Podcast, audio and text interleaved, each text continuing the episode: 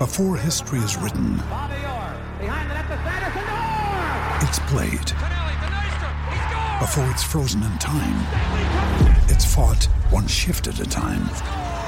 Before it's etched in silver, it's carved in ice. What happens next will last forever. The Stanley Cup Final on ABC and ESPN Plus begins Saturday. We took it all. We brought them to our land. An endless night, ember hot and icy cold. The rage of the earth. We made this curse. Carved it in the blood on our backs. We did not see. We could not, but she did. And in the end, What will I become? Senua Saga. Hellblade 2. Play it now with Game Pass. When you need mealtime inspiration, it's worth shopping Kroger, where you'll find over 30,000 mouthwatering choices that excite your inner foodie. And no matter what tasty choice you make, you'll enjoy our everyday low prices, plus extra ways to save, like digital coupons worth over $600 each week. You can also save up to $1 off per gallon at the pump with fuel points. More savings and more inspiring flavors make shopping Kroger worth it every time. Kroger, fresh for everyone. Fuel restrictions apply. Ready? Play.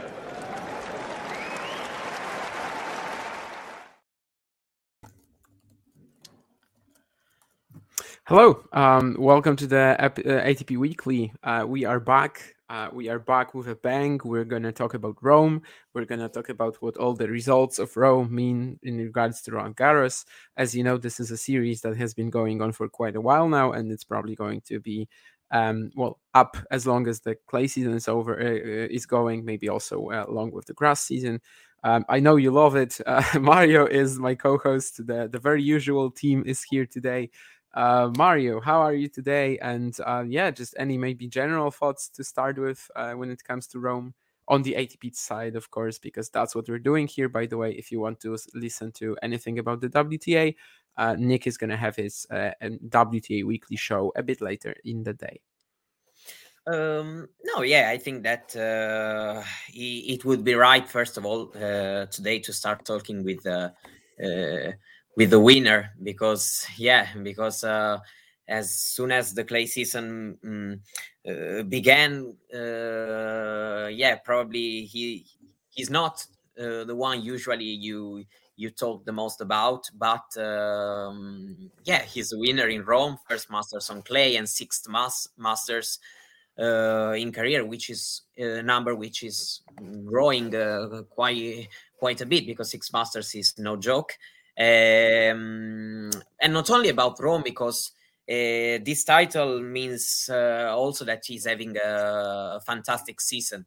Uh, after the disappointment in Australia, he, he's been he's had a, fantastic consistency consistency because the three titles back to back to back when we were talking in February about um, Rotterdam, Doha, and Dubai, and, and then he he backed up with a final in Indian Wells, and then uh, the big title in Miami, and uh, uh, quarterfinalists in Monte Carlo, fourth round in in Madrid. Not a, fantastic result, but still two matches won, and and now a title in Rome. He he's first in the race with um, almost a thousand points more than than the second place. Um, and that means that he's having a very, very, very consistent season. In fact, uh, four months ago he was world number twelve, and now he's back uh, in the top two, uh, where he he also was less than uh, than nine months ago. Because in, in less than nine, than nine, nine months he's been number one, and then number twelve, and now he's number two in the world. Um, but uh, but credit to him also because he hasn't had uh, um, an easy path to this title because beating uh, uh, Tsitsipas, Rune, but also Zverev in fourth round, which is uh, a former champion and also finalist the year later in this tournament. Uh, so he always had good results in this event, regardless of his current form. But also having to to play uh, in the first two rounds, uh, Ruusuvuori and Zapata Miralles is not very very easy. Um, so he he really had, uh, um, I think, also not an easy path at all to um, to the title, and uh, uh, he he's been pretty impressive also in the last two matches, especially in the important moments. Um, playing uh, very very well with a forehand.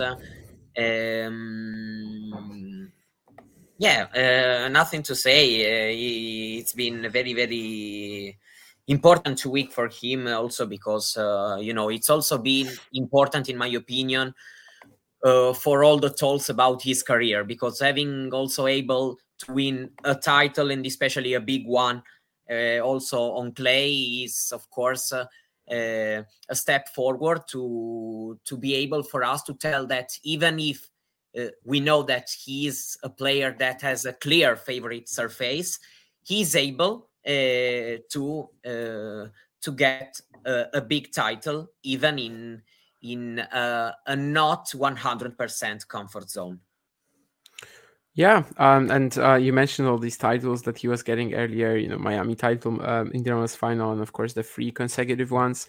And I remember us thinking like, okay, that's great for him, of course, but like, how much momentum is he going to lose throughout the clay season? And will that impact him later on in theoretically the more important uh, moments of the year for him? So basically, the U.S. Open, the North American hardcourt hardcourt swing, maybe Wimbledon. We'll see. And um, you know looks like he's not going to lose anything right uh, basically he's uh, he's already had 10 wins in three events on clay which of course is you know a pace that he was never really on on uh, on the dirt in his career you know besides the early days when he was playing on the ITF tour. Uh, clearly the the movement is getting like a lot more comfortable for him on clay because um, even even as uh, even though he's such an excellent defender in the past maybe he couldn't necessarily get some of the little details of, of clay court movement like of course predominantly the slides uh, right uh, he's getting there there's also been a lot of talk about the new strings that he got from Tecnifibre and apparently they allow him to hit with some um, supreme weight of shot compared to what he was doing. Of course, that um, is kind of visible also on the naked eye. That uh, you know he's able to adjust his technique a little bit, hit a bit more more heavier from the forehand, something that you really need to do on on clay in order to be relevant. And uh, why most of these flat hitters generally tend to struggle. And you know, for for Medvedev, most of the years it's been a struggle on clay at tour level at least and uh, yeah, th- this is just so important. Of course, um, as you said, a thousand points ahead of anyone in the ATP race.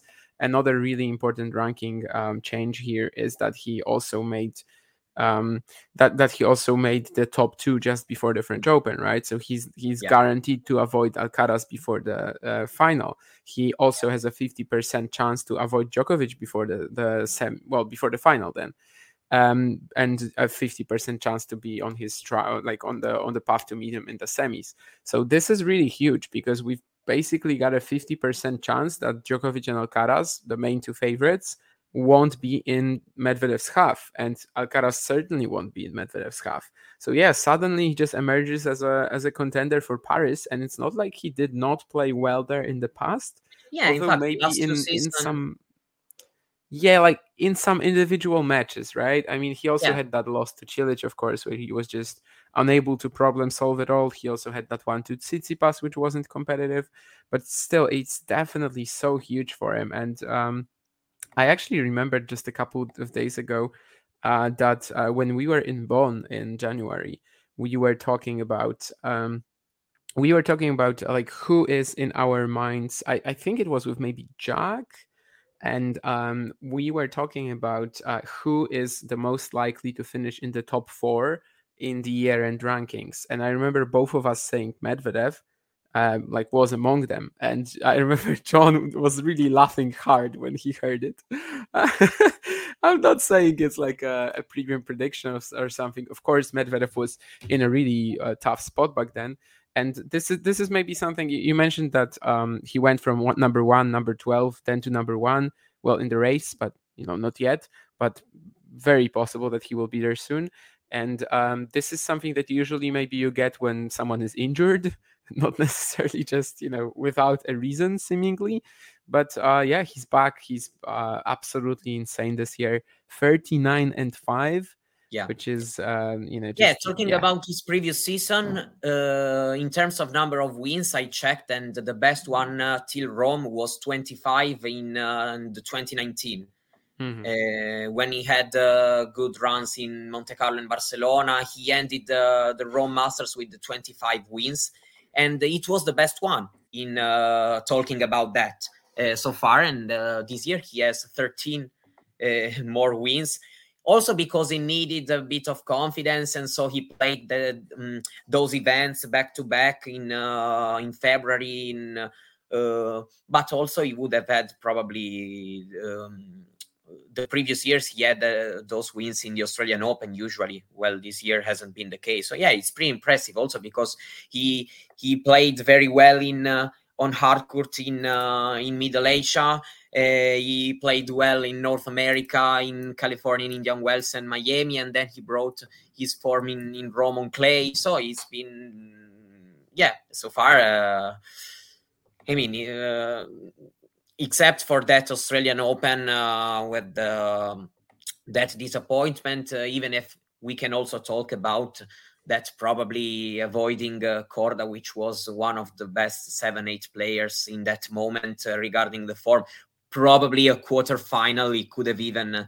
uh, done it uh, even without the, today's confidence. So um, yes so far he had uh, fantastic results. It, it, can happen in one grand slam to to not play well so i i have really nothing bad to say about his season. He's number one in the race so i don't think that um, we can we can make some kind of of negative comments so far about this 2023 yeah, one of the biggest fans of talking tennis, usually in the chat here, is Matthew, who a couple of days ago asked us this question. Like, if uh, it was, I think, if Medvedev beats Tsitsipas, is he a top four favorite for the French?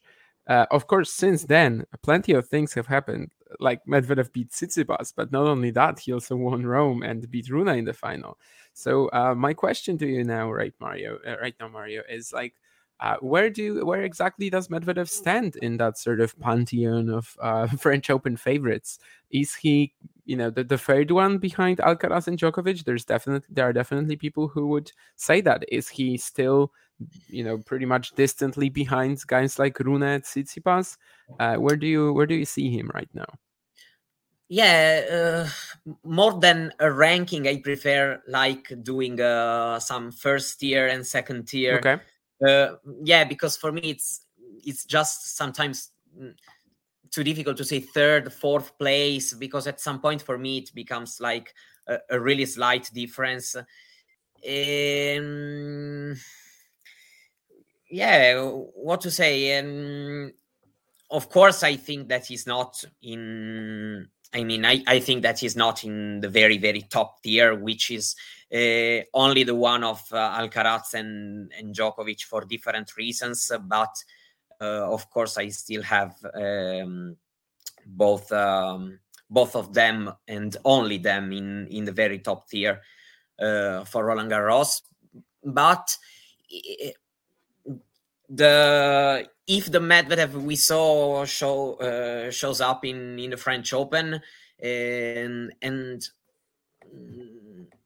of course it will it will depend on uh, on the draw but also considering that he he has gained that number two seed uh, for me i remember that i was uh, i was a bit skeptical when uh, when you told me because i i was in that moment when there uh, there was that mm-hmm. question yeah yeah um, but these 2 mm-hmm. wins uh, were i thought that he could have won these two matches in Rome. But these two wins have uh, show me still show me something that probably I I wasn't really really expecting. And so at this point, I would say why not to to put in that second tier uh, with um, with guys like uh, uh, like Rune and uh, and Tsitsipas because for example, um, talking about a physical point of view. Um, Medvedev seem uh, seems a bit readier than than Rune from that point of view. Uh, in my opinion, in a Grand Slam best of five, um, even for what we have seen in this uh, clay event, when uh, he he's been always um, a little bit struggling in the later rounds. Uh, uh also in Munich when he when he won against Van de Zandschulp. Uh, so probably where the um, probably the technical point of view and the adaptability of his tennis we um, would make me prefer Rune's chances, but there are also physical reasons that uh, mm, probably give uh, give Daniil uh, uh, a little bit of an edge, and so probably it's basically basically the same at this point. I um, I don't know, but I would say that uh, probably uh, um, given given what I, I saw, I can put him in the second tier among uh, uh, those guys. Uh, and with those guys, I'm I'm meaning Tsitsipas and Rune. I think um, because for for what I see in the clay season would be a surprise for me if. Uh, yeah, I mean the draw can open up at, at this point uh, for for someone, but um, I I still say that these five are the guys I I I trust the most for for the French Open. Yeah, um, I mean, for everyone, it's gonna be the dot five right now. I mean, it, yeah, it's yeah. just super clear, right? For what we saw. How do you place them? That's that's a completely different thing. I I mean, of course, I have Alcaraz and Djokovic with a distant edge over everyone else. I actually have Alcaraz with an edge over Djokovic as well, but uh, that's um, that's I guess something else. But um, when it comes to Medvedev, Rune, yeah, th- they do have their concerns. Rune, it's, it's clearly more the fitness rather than anything else. You're right that I mean, even this clay season, which has been excellent for him, but he's had so many tight matches. He's had so many moments when he was struggling. Even some of these, you know, he won. He, Van de Zandschulp, Bublik in Madrid. Uh, there he wasn't struggling physically, but still it was a tight match that uh, you know you, you you turn some of these around uh, some of these maybe um, become losses and then we're not talking about such a great clay season so definitely um, there's a big edge between Alcaraz Djokovic and the other guys for me in terms of how certain I am that they're gonna reach some a deep stage of the event. Uh, you know, Rune, Medvedev, Tsitsipas, they can all bomb out in the second round, and it's not like no one would would bat an eye or something. But certainly it wouldn't be like extremely shocking if they run into some tough opponents. So um, definitely they have to be like in the second tier. I, I am absolutely fine in putting uh, with putting Medvedev, Rune, and Tsitsipas in the same tier right now. Although there is like a bit of a hot take in me that I've uh, that I've discovered a couple of days ago that yeah. I kind of cannot see. We we can actually move on to this player. It's not the finalist, but let's move on to this guy Stefanos Tsitsipas, I kind of cannot see him winning this event. I same, have, I am, I am really struggling with this because Rune, yeah, like, if, yeah, Rune, if he gets to the semis, finals, I can totally see him winning the, the, the whole thing. Medvedev, just as well. But Tsitsipas, and especially after Rome, I think it was so crucial for him to get that win over Medvedev, uh, both from like a confidence perspective, but also, um, yeah, maybe to just prove again that he is able to push through guys like this. You know, Medvedev on clay, I know he's better, but Tsitsipas, uh, it, it was always like Roland Garros was his best chance at a slam. That was where he led Djokovic, of course, in the final. Um, his ATP thousand events came, uh, titles came on clay. That's that that this is supposed to be his chance. And yet, if I think about him potentially playing, I don't know, Medvedev or Rune in the semis, and then let's say Alcaraz or Djokovic in the final, um, who who cares what the what the draw will look like and um, i mean who, who cares who knows what the draw will look like and uh, let's say let's say that's the reality i just cannot see him beating both guys. I to be honest i agree with you. Um we um i was uh yeah you know something i think that he he's in in the talk because of uh of his mm, because he on clay he's always had uh, some deep runs here and there he's been at least a finalist i think in all the important clay events because madrid rome yeah uh, he's been in the finals of of this event but yeah you're right uh, um, I I have some some kind of of doubts, especially this year. But uh, um, I think that, for example, in uh, in a very very big match, uh, Medvedev is um, more able to uh, to perform uh, in uh, in an important way in in the important moments and also in that match um, i mean on clay for his characteristics Tsitsipas uh, for his weapons and Tsitsipas should be um, probably better than than Medvedev. But then uh, when they play each other, the story can be different because Medvedev uh, sh- uh, uh has shown in Rome that he's able to.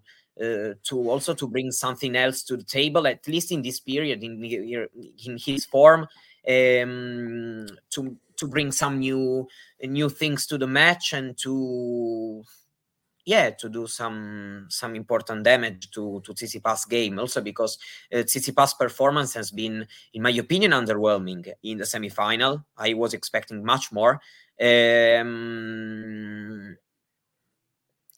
I don't know if I was expecting much more but uh, I mean I know that he can he can do better than this. Um, and uh, yeah he he's not coming in the uh, at the French Open uh, with a super super high confidence. I, as I told you, uh, um, I don't remember if last week or uh, in the other live, I thought that this event would have been very very important for him, and I don't think that he he got what he needed. Um, to be honest. Yeah, I think he kind of played like a guy for whom this event is really important, and that's not a good thing. Like he he played like a guy who is feeling it, who who is feeling the pressure of knowing that he has to do well in this event. And um, and yeah, I mean, it feels weird to say this about a guy who uh, just reached the Australian Open finals, but uh, I am certainly starting to think like maybe Tsitsipas's time has sort of past already. Like um, him winning a slam was always a possibility at Roland Garros. It felt like it definitely was among the top contenders in 2021, 2022. Um, well, before of course losing to to Rune in 2022, yeah. but with the with the sort of draw yeah. that he had, everyone was everyone had him in the final again. Yeah, of course. Also and, think um, final. Uh, mm-hmm. Uh, he was also last year in the Rome final. It was a, a, yeah. a, little bit different to be in the Rome final and, and lose against uh, a guy who, like Djokovic, with that record in Rome. It's it's fine in my opinion. Yeah, this and year, he. Um, mm-hmm. No, yes, uh, I was saying, and, and also he had um, a more consistent clay season because he was in the fi- uh, he he won. He Monte won Monte Carlo. Carlo yeah. He was in the semis in Madrid he he was uh, um, uh, he lost okay to to Alcaraz in the quarters in Barcelona, but still he had a pretty consistent clay season. This year, this hasn't really been the case because um, the loss uh, with Fritz in Monte Carlo was very disappointing. Um, yeah, I mean Struff, okay, reached the final in Madrid, but still for being Tsitsipas, this has been an underwhelming clay season and yeah, probably yeah. he's in the time in which he needs to to think about some changes just like Medvedev did. I, I am not talking about the strings and the shoes and the, but uh, as well as Medvedev uh, at some point of his career uh, understood that he he was in the need of some changes. Probably Tsitsipas uh, has to to to try to think that we took it all. We brought them to our land. An endless night, ember hot and icy cold. The rage of the earth. We made this curse. Carved it in the blood on our backs. We did not see. We could not, but she did. And in the end... What will I become? Senua Saga. Hellblade 2. Play it now with Game Pass. Same. Yeah, I kind of doubt his ability to keep up with like the Rune Alcaraz Sinner generation, frankly. uh, which is why I, I kind of tend to think that maybe 2022 was his um, you know was was his best chance. Uh, he had a perfect draw there with all the guys like Alcaraz, Zverev, Nadal, Djokovic, all of them in the top half. Him just sitting in the bottom. um, him just sitting in the bottom uh, with Ruud, with uh, Rublev, Cilic. Uh, it seemed like a phenomenal opportunity. Um, and uh, yeah, right now it just feels like guys like Alcaraz, Sinner, Rune, they they can es- just escape him very quickly, and um, it could be worrisome. Of course, the guy just, as I said, the guy finished runner-up at the last slam, so you cannot really be overly critical yet. Yeah. Um, John was also asking the chat, doesn't Sinner get in that second tier? No. According to me, not on clay. Yeah, If, I, if I would. were- if it was the. U.S. Open, uh, for me, we could have argued about that. Uh, I am the I am the you know I am the guy who always underestimates him, right? Uh, I still no, think that the I, I don't the- think that he's. mm, but I mean, uh, if for example Indian Wells and Miami, and then for example the U.S. Open, I can tell you, yes, he's in that second tier. But Yeah. uh, but in my if it was like happening directly after, sure. but yeah. in, in my opinion, uh, Clay is the surface. uh, He, he had some some good results uh, so far in his career, even if not exceptional ones. Um, still beat, for example, once Alcaraz on clay, even if it wasn't a big event. But I think that his tennis on clay um, loses a, a little bit of his. Um, uh, I, I I don't really know the word, but I'm sure you have under, understood me. I can help me. Um, um, loses a bit of his fire. Uh, Okay. uh, No, I, mean, I we, we, we get what you mean. We get what you mean. Yeah. Explosiveness. I don't know. yeah, yeah, um, exactly. That's something what like I that, was yeah. meaning. Um, yeah, I, I totally get that. I, I would also say that um, that on clay he's not among that second tier. In fact, I think he's very uh, distant right now from these guys. Uh, on uh, just for Roland Garros chances, yeah, it could be very different when we reach another big event. Mhm. But if I can, uh, I still think that uh, he's um, even if he, he's not in that second tier, in my opinion, he's one of the guys that if the draws opens up, uh, I am quite confident that then he's able to uh, at least to to win the winnable matches. Uh, yeah, I know that probably he's lost to Cerundolo in Rome. I guess Mm. that's what Sean just said in the chat. Yeah, yeah. right? I, I read his Yeah. message and I think Yeah. that mm, yeah, uh, i- in those kind of matches he's pretty consistent. So if somehow the draws, like for example, last year was, um, he could have um made he, he could he can make something something good. But uh, I think that he's he needs uh, some something good about about the draw. And in my opinion, uh, as for the side of the draw, for him is better the Alcaraz side, side than the Djokovic one. I don't know, but provided provided Djokovic in terms of the matchup, I probably uh, also the Medvedev's one probably it's nightmare Oh, yeah. him. I don't know if on Oh, clay yeah. if on clay can can change something, but uh, given that Medvedev he's doing well on clay, probably he, he needs to avoid him, especially in the Yeah. quarterfinal. Um, I guess we kind of touched on Holger Rune already, uh, but we should probably talk about Mm. him a bit more as well. He beat Djokovic. Ruud uh, was a slight favorite ahead of the final with Medvedev. Did not beat him like he did in Monte Carlo, which um, maybe kind of just poses the question again of how this match in uh, Monaco or, or in France next to Monaco would have looked uh, if Medvedev wasn't coming off that thriller against Zverev. Uh, but still, certainly, uh, just just yet another great clay, clay result this year that um, really uh, makes us certain that he is in contention for that title, right? And just compared to someone like um, Tsitsipas, uh, I do trust that if he gets to the biggest stages, he will actually have his chances against these guys. Um, and um, of course, right now, after after that final, he is at number uh, six in the ATP rankings, which does not really change anything. Uh, he is still um, 25%. He has a 25% chance to have Alcaraz, Medvedev, Djokovic, or Ruud in his quarter. Um, yeah. Uh, I mean, we we should also mention that uh, even if we have the the comparison uh, with with Alcaraz, uh, mm-hmm. his results are great for for his age. So losing these two finals, it's not that I'm uh, drawing conclusions uh, or something like that. So um, I think that he, for now, we can talk like uh, that it's been another consistent, very consistent result uh, in Rome, uh, a tournament in which he he never played before. So finally, we could say that the two finalists were at zero wins in Rome before before this year.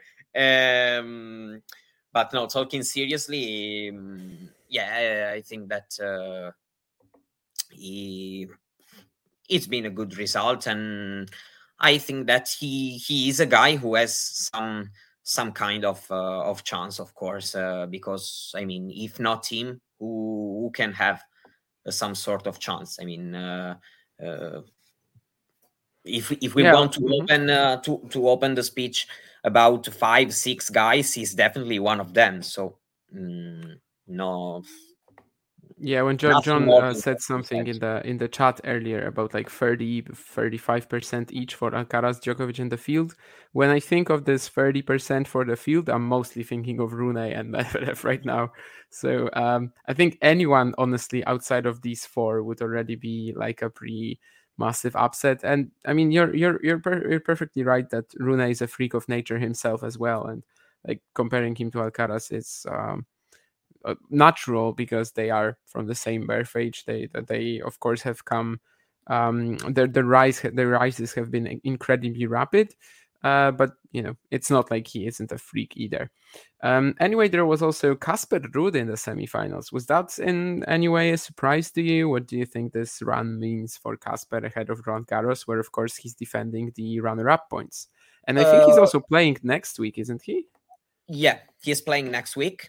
Mm. I mean, this week already, but yeah. Yeah, this week. Or, right. um, Gen- uh, he's, uh, he's in Geneva, right? He's in Geneva. Yeah. Geneva, uh, yeah. No. Uh, I mean, good, good, good tournaments for him. Mm, he he beat some consistent, uh, consistent players to reach that semifinals because uh, it's clearly an improvement because back to back to back wins against uh, um, um, the guy he he beat, probably it wouldn't have happened some some weeks ago, uh, or it hasn't happened uh, uh, before Rome in this clay season. So uh, it's been, uh, in my opinion, a, a, very a very good two weeks. Uh, he played a fantastic first part of the match against against Rune because his tennis were um, were very okay, and then something happened in the end, but in terms of the signs I would have liked to see,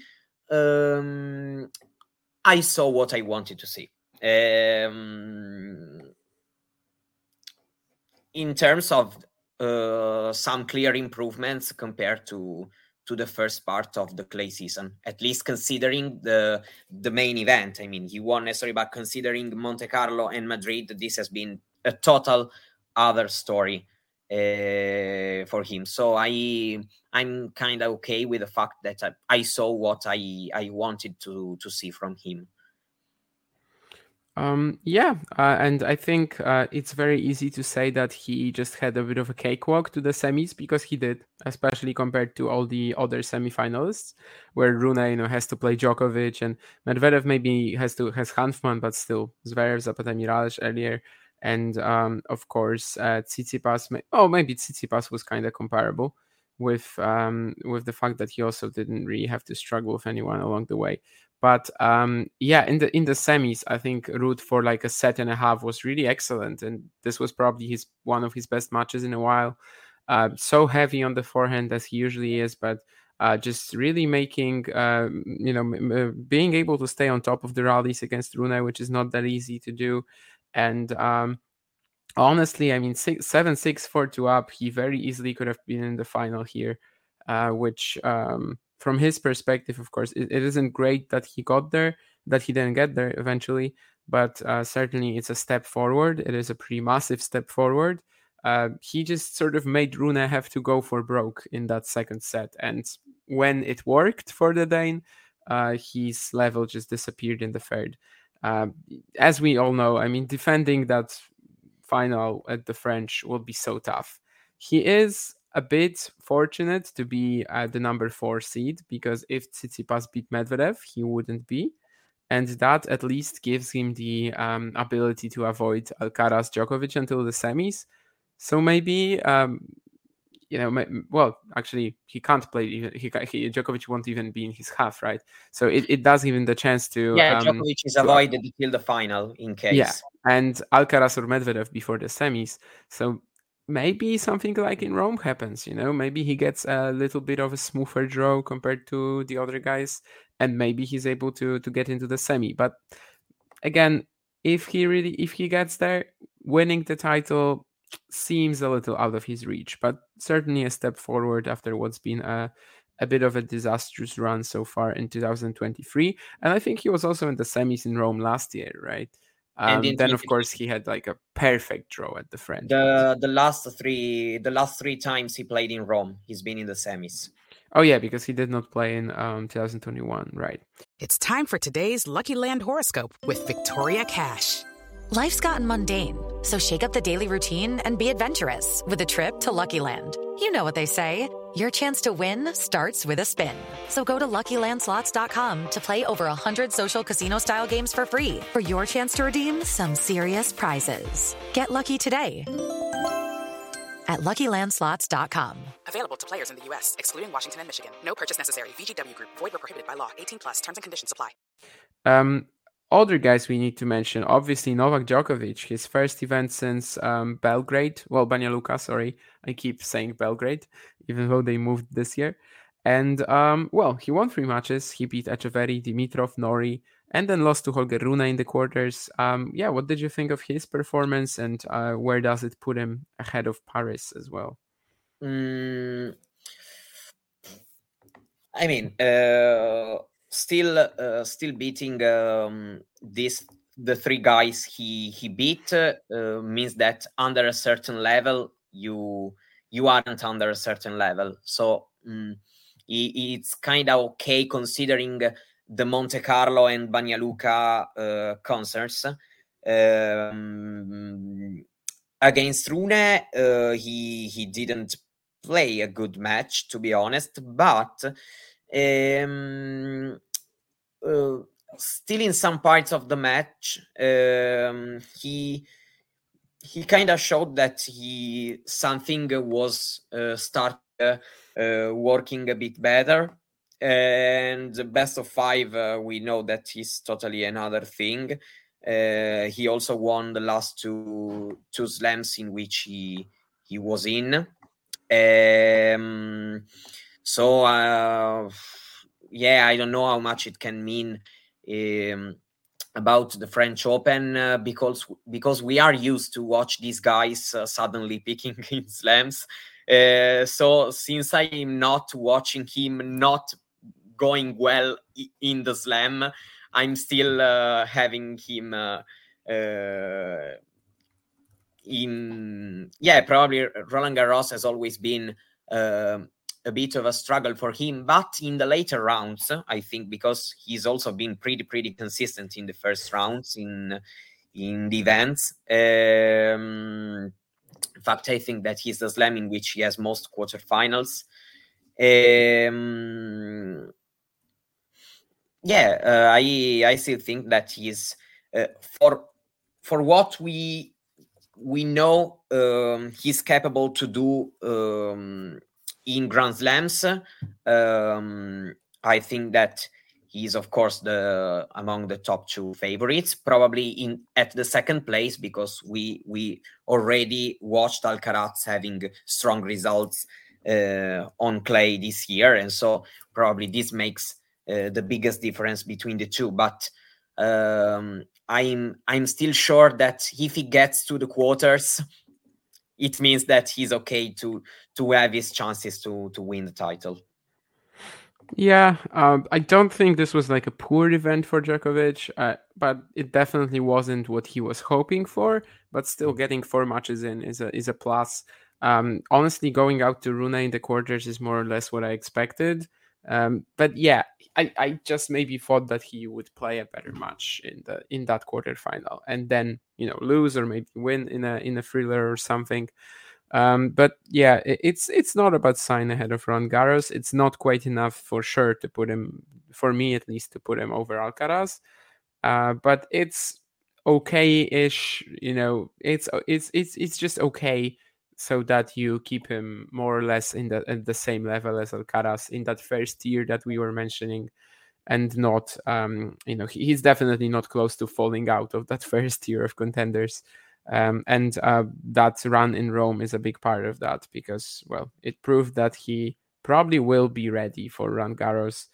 Um, in this, you know, it, how ready will he be? Um, that's something we will find out. But provided he avoids some nightmare draws in the first two, two, three rounds, um, definitely he can also ease his way in, into the event, and uh, should be uh, should be fine probably uh, in the long run.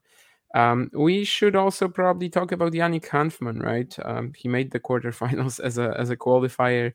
Uh, his fourth run already this year as a qualifier. His uh, qualifying record is actually not as perfect as Jan Lennart Struff's because he uh, has already played, I think, 10 ATP Tour events uh, this year, um, uh, for starting from the qualifying draw and made it six times. But still, the the consistency of how deep he goes in these, like Santiago, um, he was a qualifier there and he made the quarters. Houston, he made the semis from the qualifying. Then, of course, Madrid, he made the third round from the qualifying. And the biggest one of them here, Rome, quarterfinals from the qualifying and two top 10 wins along the way, which really is a is an insane feat. And um, at the age of 31, he is currently like about 35th in the live ATP race um, absolutely set to like smash his career high ranking. Um, previously, he hadn't even come close. He hadn't even come close to that. Of course, his real like official ATP ranking is not 35 ish right now, but he is 64th actually. But mm-hmm. you know that that kind of gives you the idea of how good his results have been and what he can still achieve this year if he keeps this up. Um. Yeah, I I only need you to remember me if he's in the Qualis draw. Qualis, Qualis, yeah, second yeah, yeah, seed in the, the Qualis, second yeah. seed. Okay, yeah, yeah. So I, I, I, I watched well the draw. Yeah. Um, no, of course. Uh, credit credit to him first of all because reaching a Masters quarter final uh, with four wins in the main draw because it's not uh, like uh, I mean Rome 2022, 2021 in the previous editions. So four wins. Only talking about the main draw to get there, especially two um, top 10 wins and especially the one uh, above above Rublev because yeah in Rome Rublev never performed really really well but having won uh, the Monte Carlo title and beating him is of course important for him and um, mm, yeah he's showing uh, I mean on clay um, I think that uh, we always knew that he he he was able to play some some very good tennis. I remember him uh, doing uh, doing nice things here and there uh, on clay, having some some good matches, and uh, yeah, the wrong path also was uh, was very difficult. So super credit to him to having reached the quarters.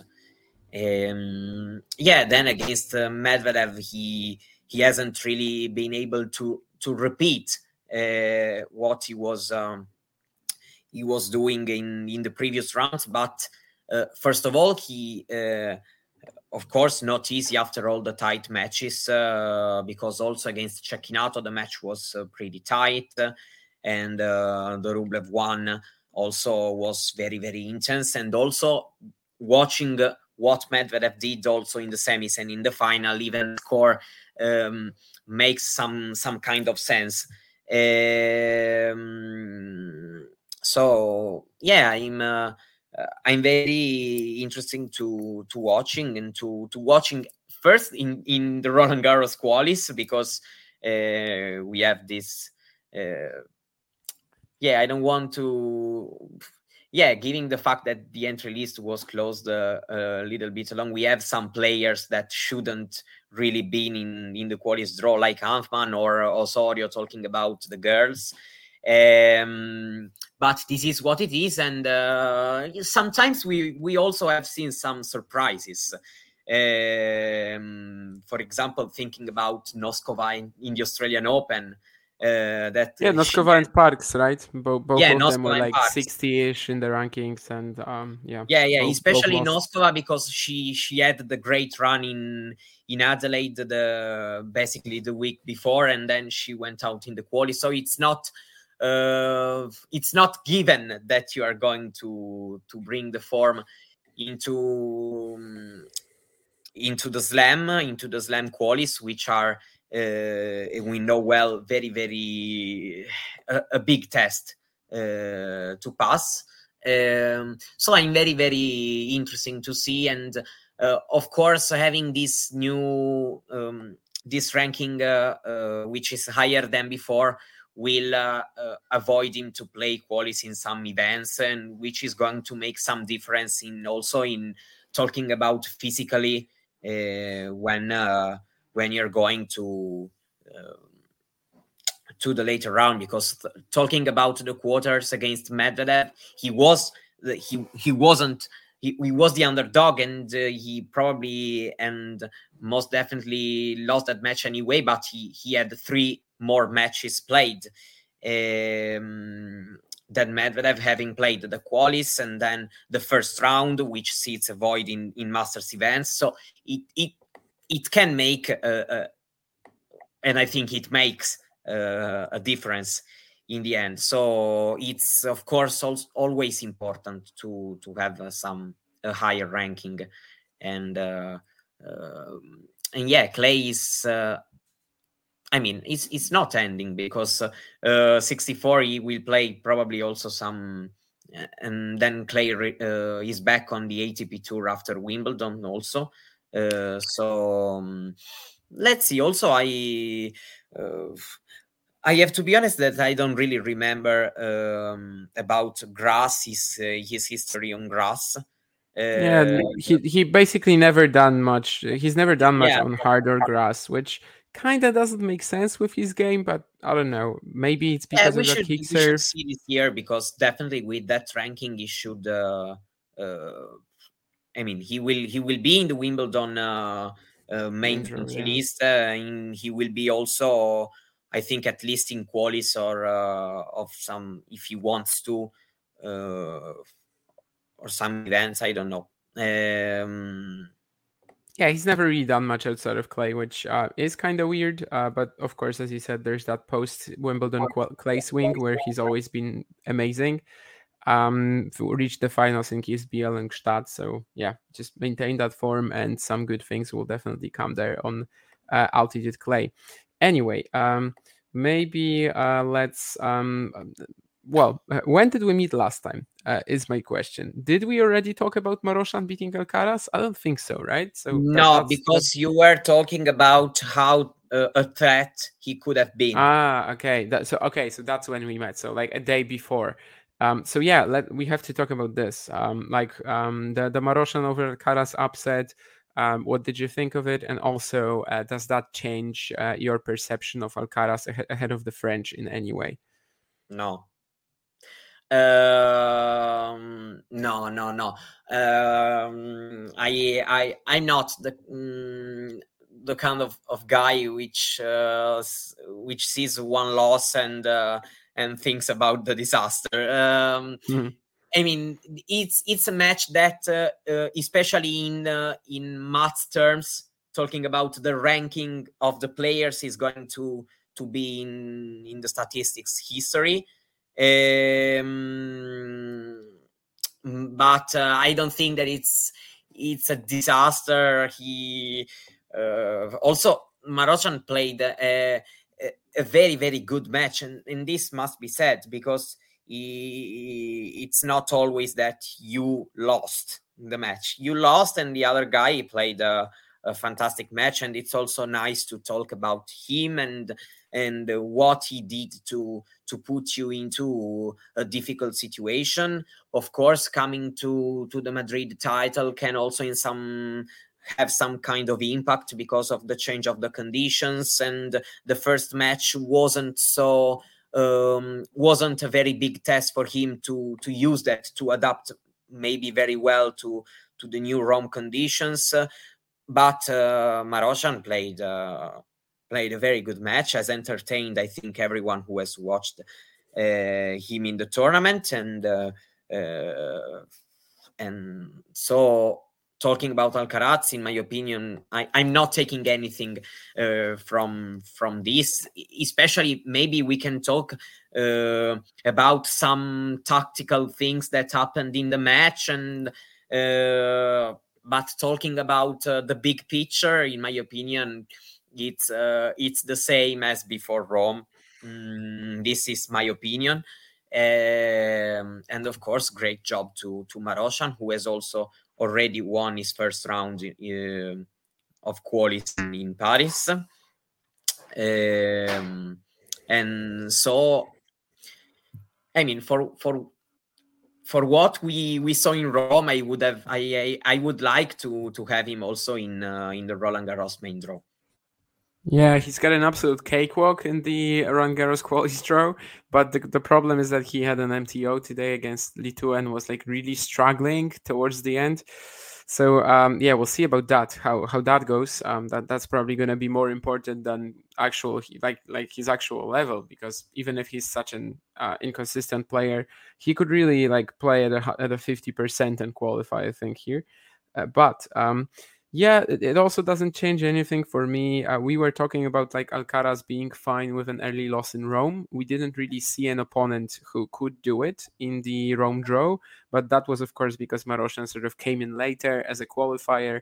At at the beginning, we didn't see we didn't have him in the draw, and also um, you know Marozsan was not guaranteed to beat Mutel Lehecka, you know, in his main draw debut, so it wasn't like he was an immediate threat to Alcaraz. Someone a couple of days ago actually asked me like um, what did Marozsan do to trouble Alcaraz? And like what what did he change in his usual tactics? And I mean the answer is pretty much none, nothing right I mean it just so happens that what Marozsan wants to do on the court matches up pretty well against Carlos and of course on the day he was just absurd um, it's not like he plays 50 drop shots and makes 48 48 of them every single day and it's not like he is able to maintain uh, this consistency of of the uh, early ball striking uh, every single day. On this particular day, on in this particular match, he was able to do that. Um, and yeah, for, for, me, it doesn't change anything, but there is that little maybe concern of Alcaraz playing, yeah, guys like that who really rush him.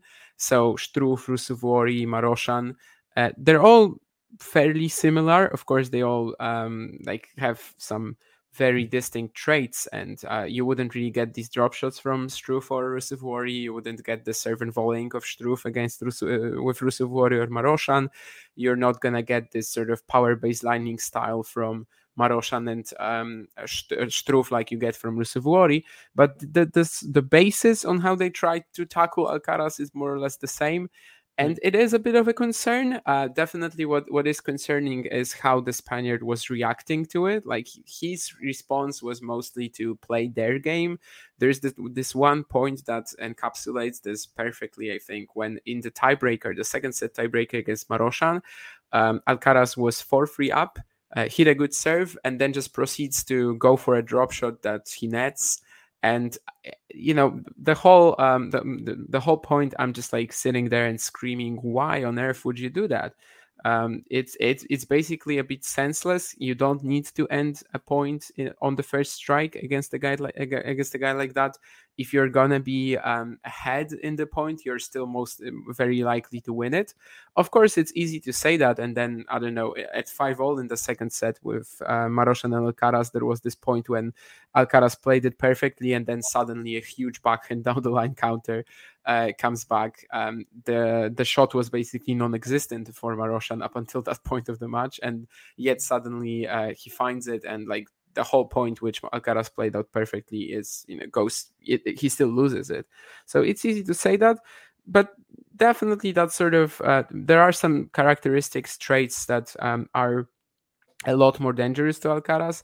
Now, does that matter for the French? I wouldn't really say so because over the course of the best of five format, it's going to be a lot tougher to do it. Maintaining that consistency and redlining your game over three sets at least, uh, it's just going to be much tougher than it is in an event like this. Of course, there's also the matter of maybe some physical and mental fatigue for Alcaraz, which definitely would make you like be less smart about what you're doing on the court. So if he won Barcelona Madrid, it doesn't matter. If he loses to Ruusuvuori in Madrid and then he loses to Marozsan in Rome, that's yeah, an issue. But you know of that's course. not what happened. So it was very close to this. But you know maybe if he uh, maybe if he loses early in Madrid, then he is uh, more ready for Rome. So you know it, it, there, there's other factors yeah, here. But yeah, it also doesn't change anything for me. Um, Marozsan or a player like Marozsan probably isn't going to beat um, Alcaraz at Roland Garros, and definitely yeah, is going to have a smaller why, chance than in Rome. It's also the reason mm-hmm. why you you struggle.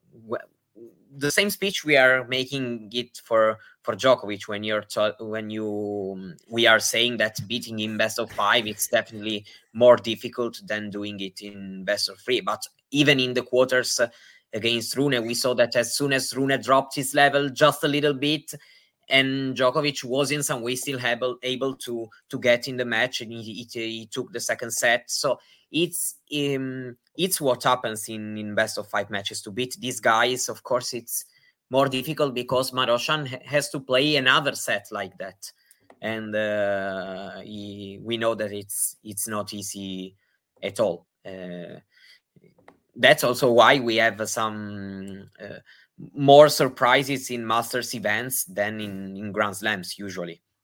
With lucky landslots, you can get lucky just about anywhere. Dearly beloved, we are gathered here today to. Has anyone seen the bride and groom? Sorry, sorry, we're here. We were getting lucky in the limo and we lost track of time. No, Lucky Land Casino, with cash prizes that add up quicker than a guest registry. In that case, I pronounce you lucky. Play for free at LuckyLandSlots.com. Daily bonuses are waiting. No purchase necessary. Void were prohibited by law. 18 plus. Terms and conditions apply. See website for details. Yeah, um, absolutely. Uh, Sean was also asking, what do you think Rublev has improved this year? I mean, frankly, not much. Like the stars kind of aligned for this title, but is he really a better player than 2022, 2021? I don't think in so. My opinion, in my opinion, uh, um, a bit more mature. Uh, I mean, yeah, in like some mental composure type of things. Yeah, sure. This uh, this is still something that uh, uh has made uh, a little bit of a difference this year to make yeah. his results in, improve a little bit and also making one result improve, right? Because like the rest has been just like yeah, usual. yeah. I mean, uh, it's, it's, one uh, result. It's one result basically. Yeah, yeah, but we, it, we... it makes it makes some difference, uh, of course, in my opinion, because his step was that one uh, to to be able to to use his chances to to win uh, uh, a big title, and he did also in uh, uh, in a quite. Uh, I don't know. He was down in that third set, and uh, he. I mean, that's the thing that I think he has improved uh, the most. Uh, the, um, some mental composure on court, and uh, uh, he seems more mature to to to perform better, even when things are not really um, going as uh, as he wants, at least in some in some kind of matches. Uh, after that, uh, I, I kind of agree with you that mm, more or less he he is the same player, but. Um, if he has to play a Roland Garros quarterfinal this year, I mean, it depends on the opponent, but probably I don't know if he wins that super tiebreak against Cilic, but at least mentally, probably for what we saw recently is going to do just a little bit better than he did in 2022 maybe. Mm, but let's see. Um yeah and is there is there anyone else in the rome draw that you want to mention? Uh, um well let me think. We we had a, a, a pretty more regular tournament in terms of the players who got into the mm, the later Yeah. stages. Uh, comparing to Madrid, uh, Sure. The unique conditions in Madrid will do that to you, right? And in Rome, it's more. Yeah, yeah, usually more of a usual thing. Monte yeah. Carlo, it's because it, it, it comes uh, early, Right after- season. yes, So yes, yes. usually some player are not ready, and Madrid the condition can make the difference. Rome is usually, uh, I mean, uh, but it, it's also been a very close the event in terms of who won it because 16 out of the last 18 were won by by Djokovic and Nadal. So also for Medvedev, this is also, um, I mean, this this year was easy that this thing would have happened, but still making his name into that uh, golden list is uh, is pretty pretty huge. Mm, I think that Medvedev is of course the biggest story of uh, of this event, uh, considering uh, everything we we saw uh, and we we said about him and Clay, and we saw in the last years, and so it's been nice to to watch this this story in this event, in my opinion. Yeah, uh, wanna maybe just talk. I mean, usually we just focus on the on the recaps here, but maybe we could just talk for like two minutes about um, Geneva and Lyon and like what are we expecting there. Um, don't know where you want to start from. Um, which one of them? Maybe which one of them is more attractive to you this week, more appealing? Mm, yeah, I mean, in terms of uh, mm, it can be, for example, uh, I don't know, interesting how Auger-Aliassime can perform, given that we are not really watching him a lot recently. So he he's a, a, a good name that we can we can watch a little bit uh, to to understand uh, how his form, if his form is kind of improved at least a little bit, and um comparing to the last event, and uh, yeah, of course. Yeah, there's uh, Zverev in Geneva. I saw. Uh, he a, a, a good run for him can be important, even i- even if in a two and two fifty event, given the fact that he hasn't made uh, one in uh, in a long time. So I think that he. Um, it's an opportunity for him to to gain uh, some some confidence and some wins if he's able to to improve his level also because we we don't have to uh, to forget that he's defending the semi in Paris uh, which were um, which is not going to be easy at all and is pretty much a lot of his ranking um, depends from from that semi uh, because after that one last year he he hasn't played anymore. So if he wants to avoid a big um, a big drop he needs to to have a nice result uh, mm, yeah uh, I don't know. I, I don't find particularly attractive the events played just before the slam usually, but there are some some kind of things to to watch, of course. Uh, let's see. Um, yeah, um, I honestly have not looked at the draw, the, the draws that much, but yeah, Casper Ruud playing Geneva, kind of weird after the Rome semi. I don't know if he if he really needs it, but uh, of course he is among the main favorites to to get there. Um, Jarry, if he plays him in the quarters, that could be rough. I think Jarry had a run in Geneva already, right? Like a couple of years ago, he was in the final maybe or won it. Um, I Uh, to I mean. Ja- yeah, it was in the final. Um, hmm? No, yeah, yeah, okay, no, uh, yeah, because um, yeah, talking about the title, Ruud is two two time. Uh, he won the last two editions, right? No, no, I Uh, was talking about Jarry because he's playing in the quarters. He's playing him in the quarters, and Jarry yeah, had Jarry a final. did well in uh, yeah, did well in Yeah, he had a final in 2019, and um, of course, um, pretty fast clay conditions. So I don't know if it's really the perfect warm up. Lyon is also not the perfect warm up, I think, conditions wise for Roland Garros. But that's also why a lot of players who are seriously thinking of like clinching the title aren't really gonna play it. of course, uh, in the qualifying draws, there's like a big mess usually for the for these event for this event because uh, these events because um, all the guys ranked between 100 and 230 are in Roland Garros qualifying. Yeah. So that's pretty insane usually too. Uh, yeah, and just looking at the draw, like if Jarry cannot beat Ruud, then then Ruud has a very nice one, um, nice opportunity here. Of course, you mentioned Zverev, uh, probably a much bigger event for him than it was in the past because usually he just had so much more momentum going into Roland Garros. Uh, of course, soon enough, these uh, moments when he, um, like in the second half of the year, he's not defending anything. So ranking wise, his situation is going to improve. But currently, as things stands, let uh, as things stand, let's imagine he loses in the opening round at Roland Garros, and he would be down to about 70-ish uh, in the ATP rankings. So Yeah, a very a very big hit for sure. And uh, yeah, Lyon, I guess the, the, the main story would be, as you said, Felix Auger-Aliassime. We were advocating for him to take a wild card, to try to take a wild card to Geneva or Lyon.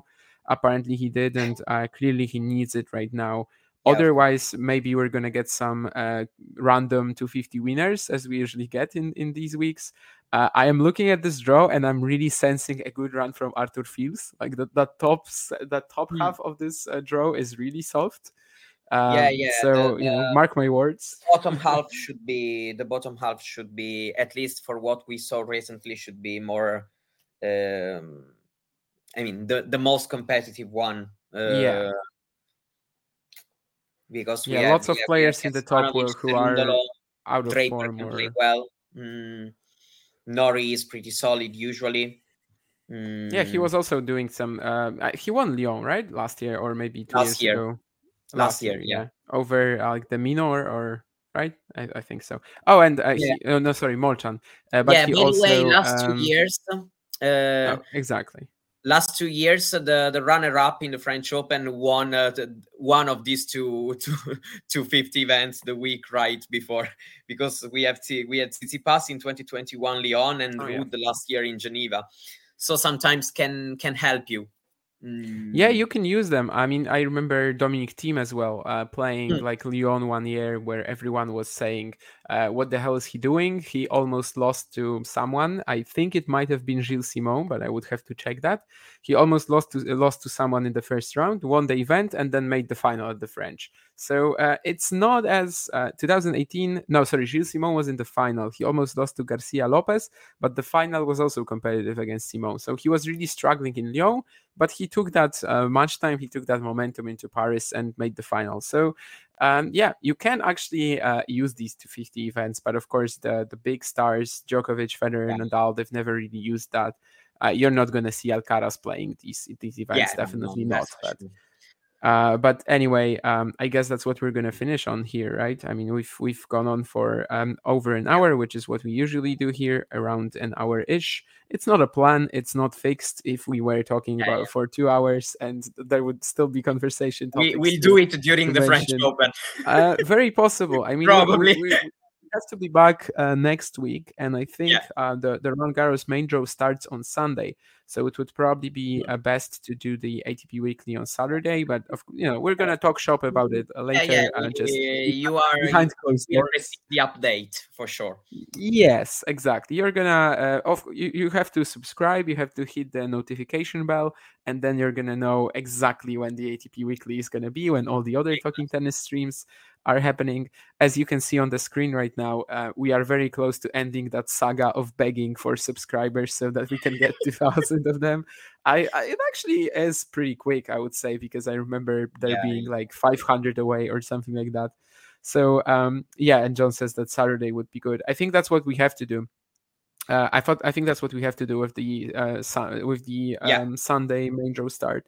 So anyway, uh, we'll probably talk to you guys sun- uh, Saturday if anything changes. You're also going to know about it from the channel. And um, thank you, Mario, as usual, for for being with me here. thank you thank you And um, thank you guys in the comments. Uh, cheers, Sean, and uh, see ya in the n- other show, in the next show, or maybe some other talking tennis streams. Um, bye. yeah bye bye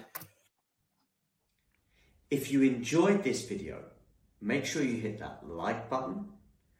Don't forget to subscribe and click that notification bell so you don't miss out on all things tennis.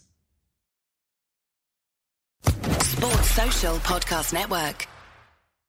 Lucky Land Casino asking people what's the weirdest place you've gotten lucky? Lucky? In line at the deli, I guess? Aha, in my dentist's office.